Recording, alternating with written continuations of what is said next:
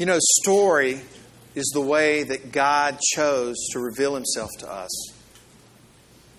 He could have chosen any other way, but he chose story because it communicates to both the young and the old, to both the traditionalist and the modern person, to both the literate and the illiterate. You know, facts are important. It's important for us to know that the capital of Mississippi is Jackson. Maybe we didn't know that. It's important to know that water freezes when it reaches 32 degrees Fahrenheit. And it's not as important to know that LSU has now beaten Mississippi State 14 straight years. But facts kind of miss the mark when we start talking about the weightier things in life. I could tell you that the Civil War was fought between 1861 and 1865, and that there were hundreds of thousands of men that lost their life. But it doesn't come to life until you hear the stories, visit the battle sites, or even watch a reenactment in a film called Glory, starring Denzel Washington. And even in our Christian walk, isn't that even more true? I mean, I could tell you the fact that God loves you and that you matter to Him. But still, story is what speaks to our heart. Facts speak to our mind. Paul, in his letter to the Ephesians in chapter 1, says this I pray that the eyes of your heart be enlightened. Jesus understood this. Jesus, the most intelligent man that ever lived, chose story as a way to reveal himself to us. A sower went to sow some seeds. A man fell by robbers at the side of the road. What if a woman with 10 coins loses one? That's the way that Jesus taught because he understood the importance of speaking to the heart. John Eldredge, a writer, says that there are three eternal truths with every good story. The first is things are not as they seem. There's more to this than meets the eye.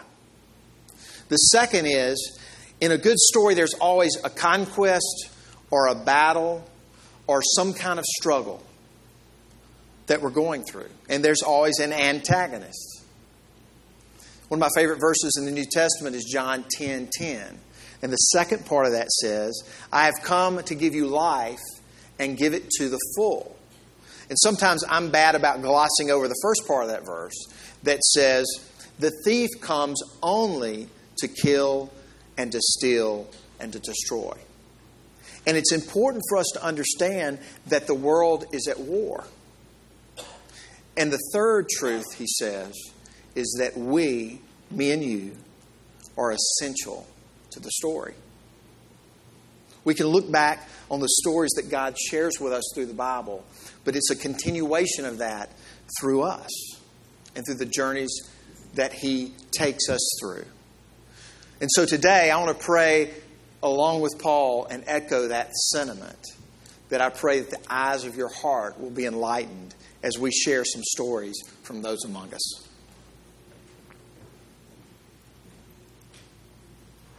I grew up in a little mining town in Northern California called Grass Valley in between Sacramento and Lake Tahoe.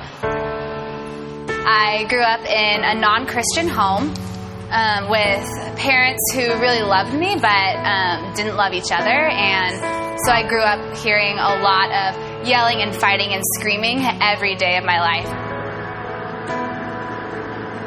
My name is Walter Donald. I came to Fondren Church in September of 2011 only because I had a friend of mine that wanted me to jump out of an airplane with him and go skydiving. And you've never seen a guy pray so hard for his parachute not to open as I did that day. I was as sad and depressed, broken a man as you will ever meet in your whole life. And I really felt like I had nothing left to live for in this life. You restore Uh, the two of us were married really young.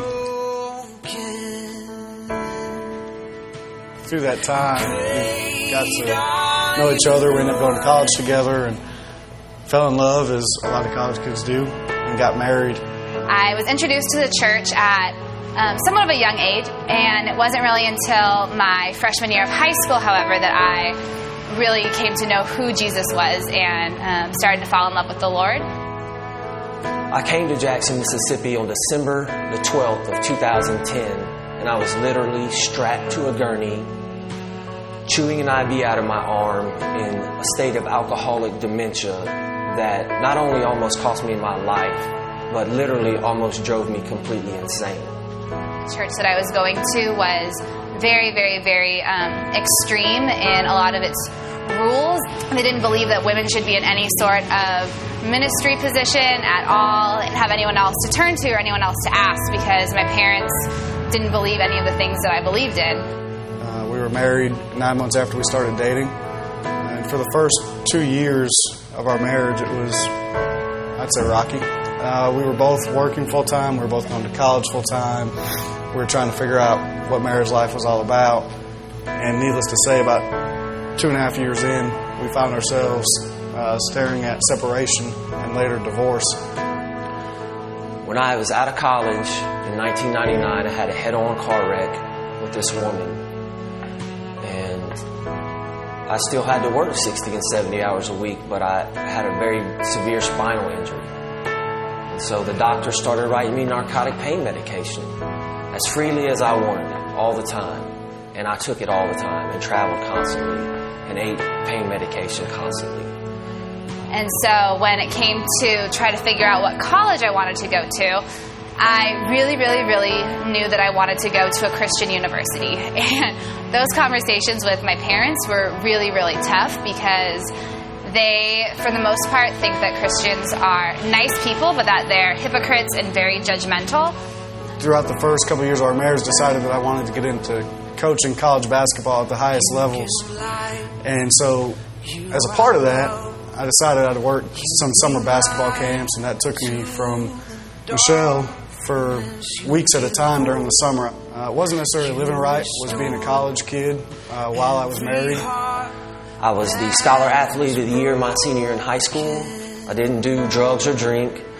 I graduated high uh, college with a master's uh, in accounting.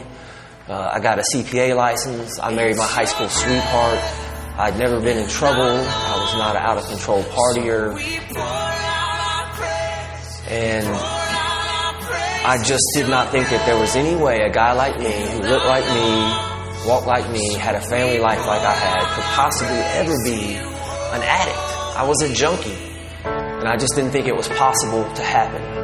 Yeah, when I was in college, I one of my one of the biggest struggles for me was uh, being in this mode of comparison.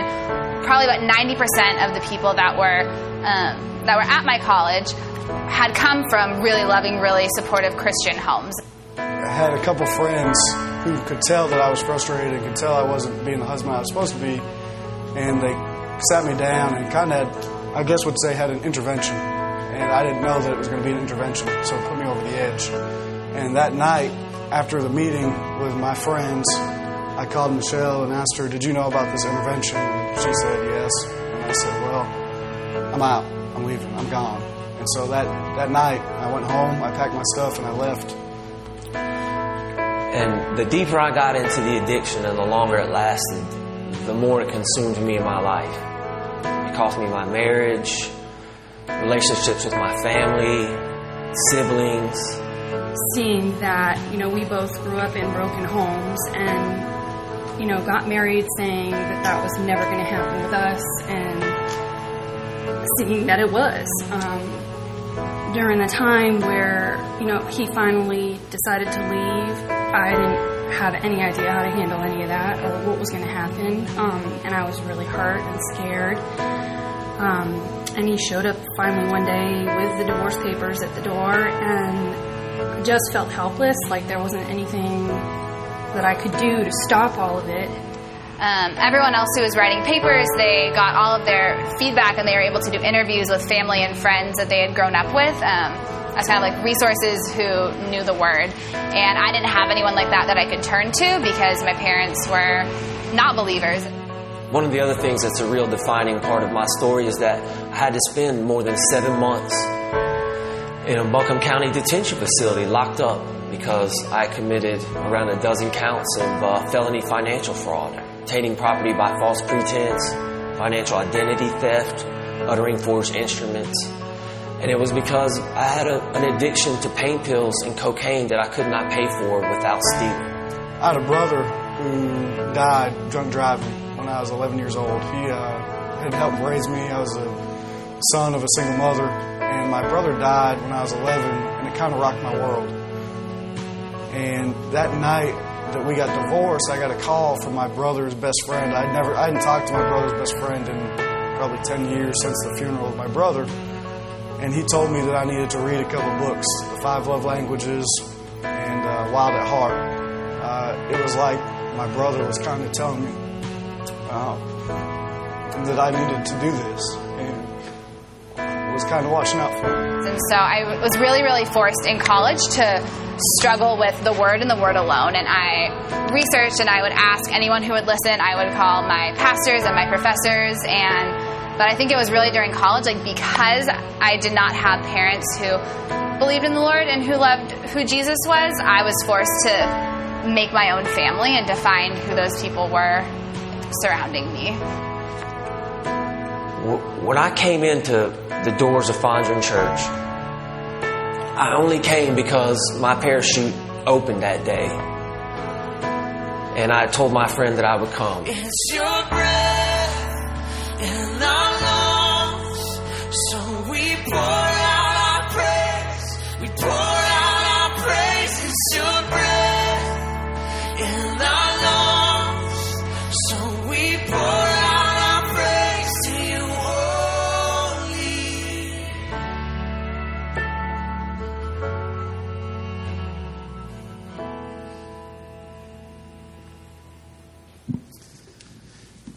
I'm going to ask Walter and John and Michelle and Emily to come up, and um, I want you to hear the rest of their story. You know, when I was growing up, for those that are my age, uh, one of the most uh, listened to radio programs was Paul Harvey's The Rest of the Story. Today, we want you to hear what they have to say and what God's doing in their lives. I want to thank them for uh, doing this. I tell you, it, uh, it's not easy sometimes to be that transparent and to share kind of what God's doing with you. But we think it's important that they share and that you hear um, so that maybe you can walk away a little bit different. I'll start with Emily. And, uh, you know, I'm, I'm from the South and from Mississippi, and many of us here um, grow up in, in, in homes of faith and with Christian parents. Many of us don't, but most of us do. So tell us kind of um, how you experienced that and some of, the, some of the obstacles that you saw as you were growing up in California. So my parents um, have always thought that Christians are good people and that they do good things, but they just really don't agree with a lot of the hypocrite things. They're very, very liberal, and so all they like when they think of Christianity, they think of anti-gay, anti-abortion, like anti-women in leadership, like anti-feminism, all of those anti-words, and they haven't been able to see like who Jesus is, and so unfortunately that's been a lot of the struggle in their personal lives, and so they just never were interested in church. And thankfully for me, I grew up with some really great friends who were Christians and who had Christian homes. And so one of my best friends, Carolyn, invited me and my family to church in about third grade. And we decided to go. And um, I wanted to keep coming because I had friends there. My mom got busy, and my sister was made fun of a lot in the church, unfortunately. And so they had no interest to continue going. Because I had good friends there, I kept on going. Um, and my parents were supportive of me because they knew that I was doing good things at church and hanging out with nice people, but they just didn't want to have anything to do with it. And um, yeah, what else did you want to say? Okay. So tell them a little bit about how you came to know who Jesus was and kind of the struggle you had between that and, and kind of what the church was teaching.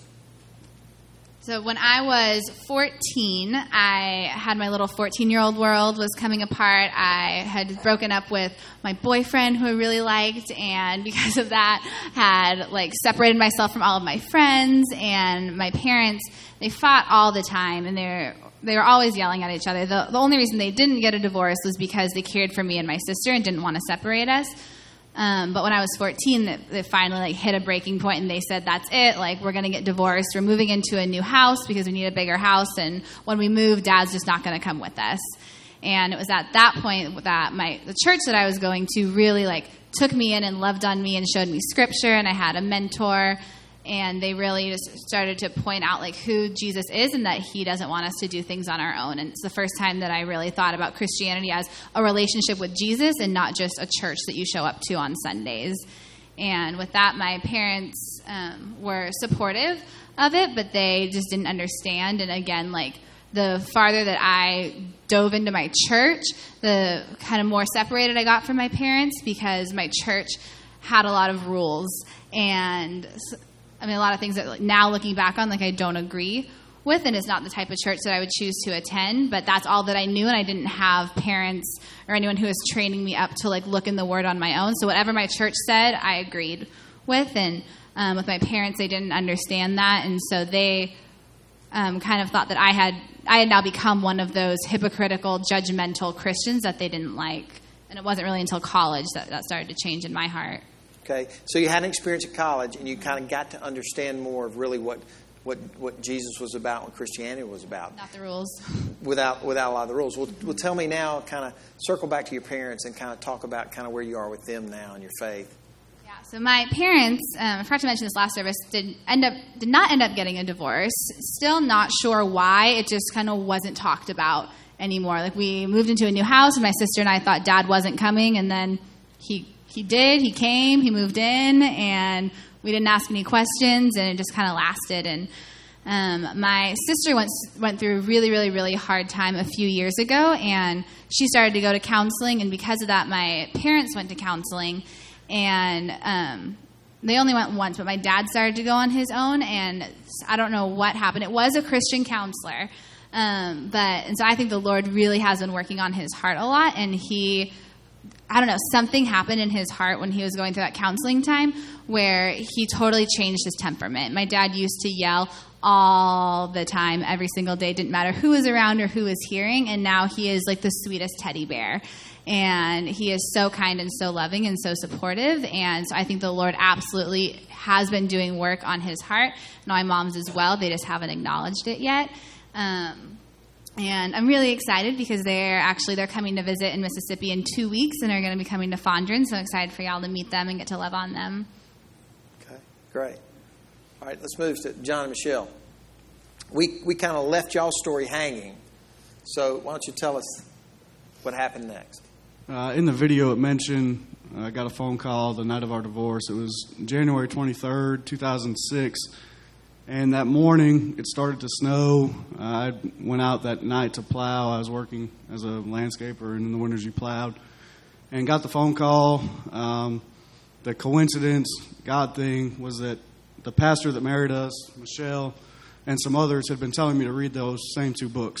Um, and in the midst of my rebellion, the last person I really wanted to hear from was Michelle or people that had married her, married us, or people that were trying to get me to do right. Um, and that's why I said in the, the video that I think my brother was looking down uh, looking down on me because that was really the only person I probably would have heard from. Um, and so I read those books, uh, and as I read them, I thought, well, shoot, I probably should have read these books a long time ago. Um, but it was too late, and she was gone. I'd done a lot of damage. I'd done a lot of really bad things, and I was starting down the path of a destructive lifestyle. I was drinking a lot. Um, I was kind of turning into what I'd always said I would never become uh, because of my brother. And anyway, over the course of a year, God just kept working on me and kept working on me uh, for whatever reason. Just His grace just kept, as much as I was trying to screw up, He kept working on me. And a year later, the following January, uh, January 6th, my best friend who I grew up with uh, lived with his family at times, was getting married. I was the best man, and Michelle was a, a bridesmaid. And it was the first time that we were really going to be around each other uh, since the divorce. And so naturally, I prayed that this would be an open door, that God would use it. Uh, and as you can imagine, Michelle prayed the opposite. That, uh, that not necessarily that it wouldn't be an open door, but that there wouldn't be drama associated with it. That uh, the weekend would be about our friends. That it wouldn't be about us.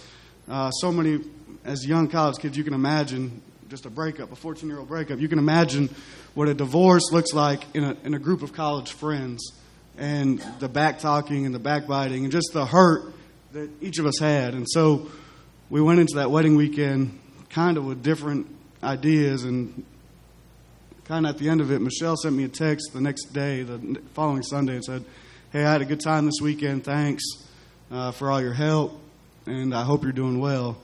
And God answered my prayer, not hers. Um, no. Well, so, so tell us, Michelle, kind of what was going on with you then. Well, like he said, I really just wanted to move on in life, I guess. I, of course, uh, cared a lot about him and um, wanted the best for him, but I was ready to kind of move to the next chapter. And um,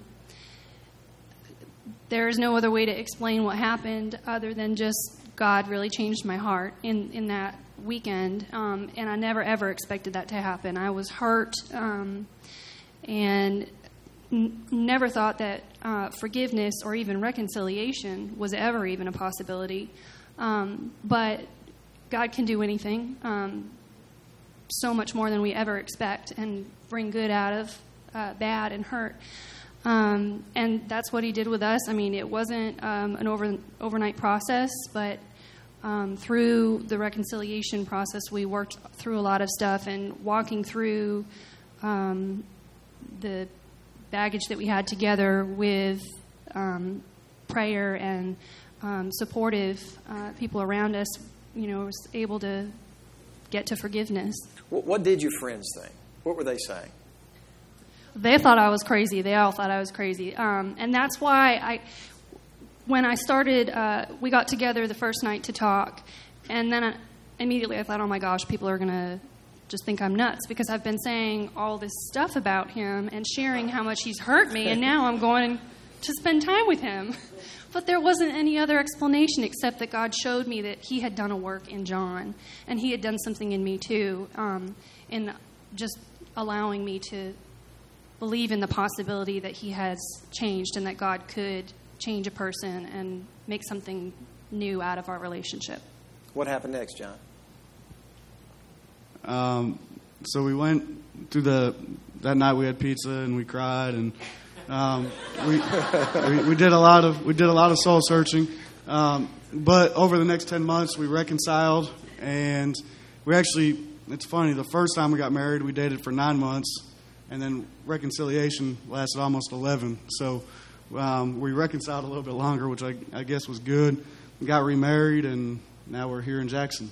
Okay. One thing I would say, I, I just, as Topher was singing, one thing that hit me and resonated um, during the process of the year that we were separated, there's a song called Praise You in the Storm. And something that I, with my brother dying, so much going wrong in my life, I grew up with a very negative outlook on God, even though I was in a Christian home. And I'd always be like, man, why, why is God doing this to me? Why me? Why me? Why me? And that song spoke to me. And today we just uh, sang a song about Through the Storm. Uh, he is Lord. And I learned during that time to praise God during storms, um, to try to learn a lesson from them. And I think that was when the real change in my heart came, when I started to praise Him in the storm instead, instead of feeling like a victim. Um, so I just wanted to share that. After I thought when Topher saying that, I thought it was a really neat kind of to where we've been. Okay. Walter? I'll, I'll, I'll never forget the first time I met Walter back here uh, at the bar in the back. He was sitting in that chair right in front of it, or either right behind it. And that's been two years. So, uh, I mean, your story is very dramatic. So, so tell me, in some words, you know, what kept you coming back and, and what got you in the first place? I mean, you shared a little bit of that, but, but tell us a little bit about that. Right, just a really a simple invitation from a friend of mine to come and, and see the Sunday service. And I guess more than anything, the message that Robert had that day was about hopelessness. I mean, I was a hopeless person at that point. I had uh, I shared earlier, I was the internal audit manager for a 17 branch, quarter of a billion dollar publicly traded financial institution. And seven months later, I was a homeless ex drug addict walking out of a detention facility with zero possessions in the world.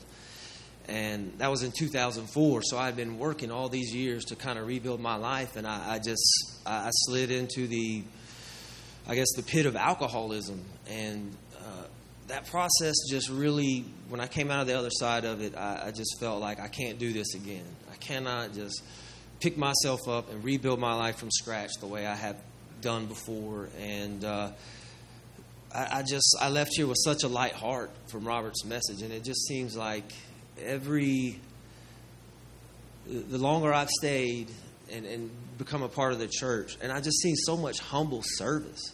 Like so many people willing to do so many things to just be of humble service to other people that it just really opened my heart up to the idea that uh, I was just such a selfish, arrogant person who really thought the world owed me something instead of me owing the world something.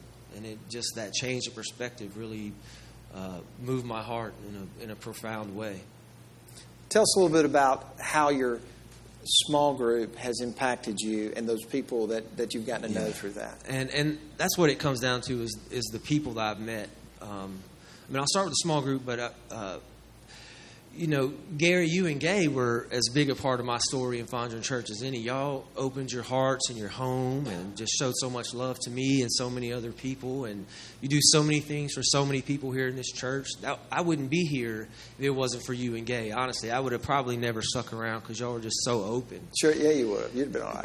And, go ahead. uh, Go I'm ahead. serious. I'm serious. I mean that. And then and then it was just all the people I met. Like my small group was just full of these amazing people.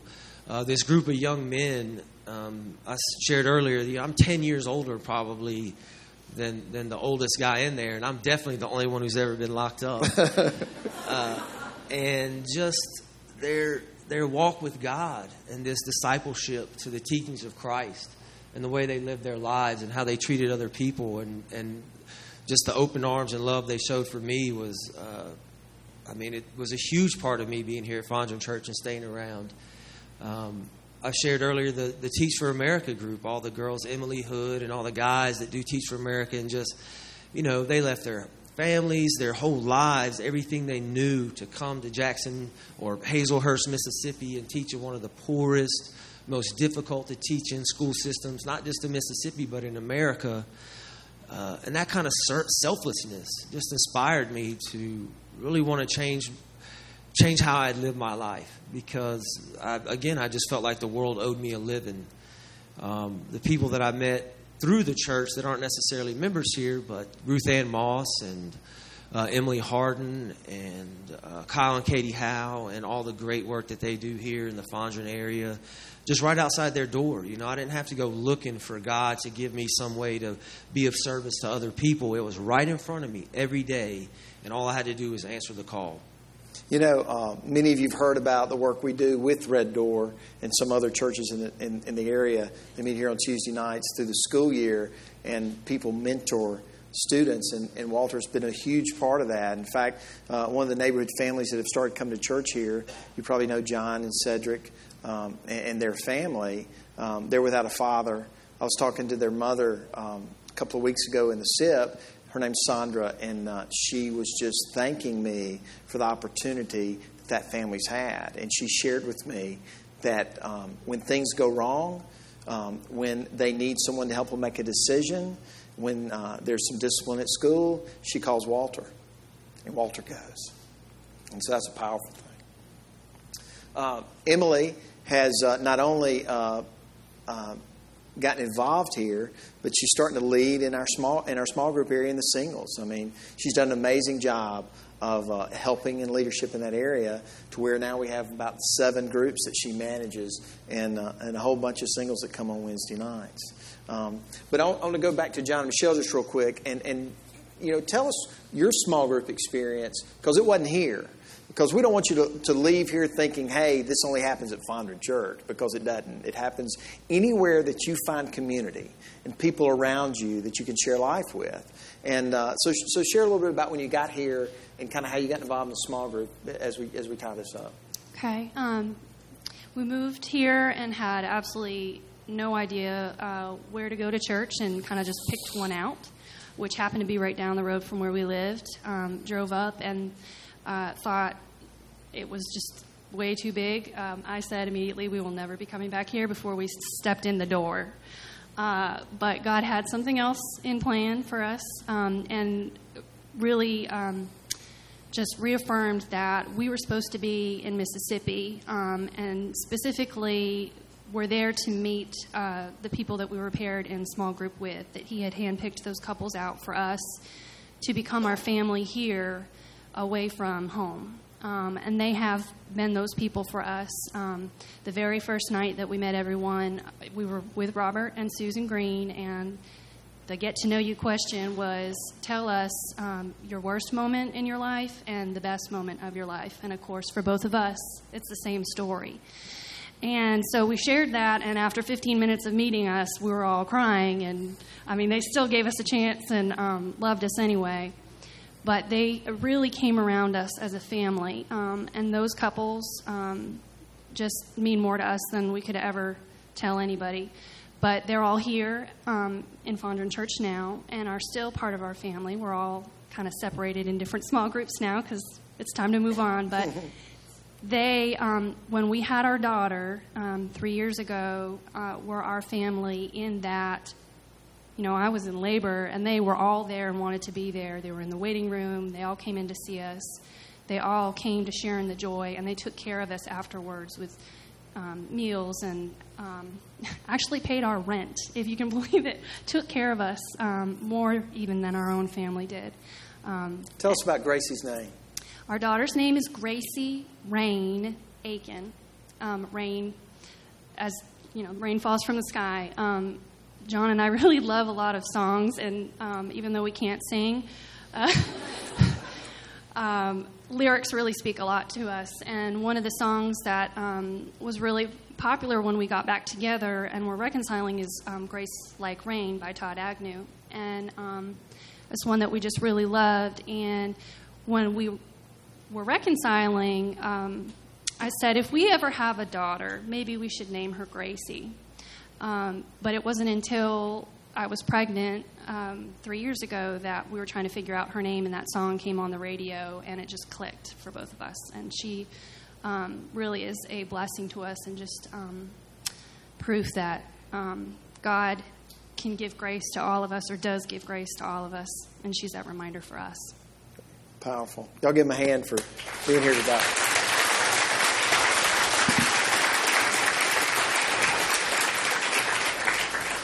You know, we we are in the middle of this three week series called Come to the Table. And we think it's important for us as believers to get into community with people around the table and share life. And it's our prayer today that by experiencing this, that you might be motivated or we might give you permission to be able to share your story with other people that need to hear it. Because we're all a part of the story. Each one of us here today is as important part of this church and the church as anybody else. Some of us might not be on a mountaintop right now. Some of us might be in the valley, but as you see, God works through that. But, but, but we do not want you to leave here today without hearing this that there is a God that loves you unconditionally. And whether you need reconciliation, or you need redemption, or you have obstacles in your life, God is there to provide His love for you. And we hope that you, you hear that. Hear that today.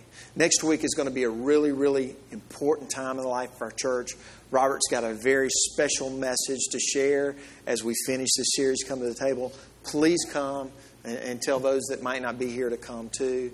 And, and this will be up on the website uh, in the next couple of weeks. So if someone missed today, tell them to listen because we need to hear about each other's stories. So um, I want to ask Topher and the guys to come up as we prepare to go into um, a, just a time of reflection and time of commitment. So if y'all could kind of stand with me.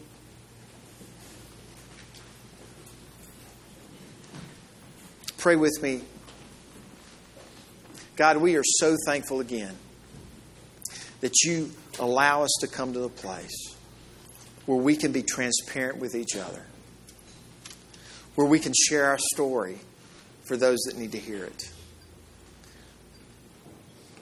God, we pray that through this opportunity of seeing into the hearts of these people today, that you stir something up within us.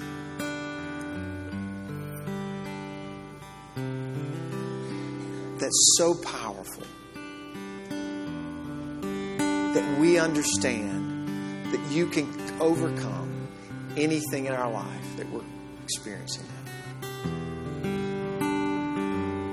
Lord, I thank you for these special people that have become transparent. I pray a blessing upon them.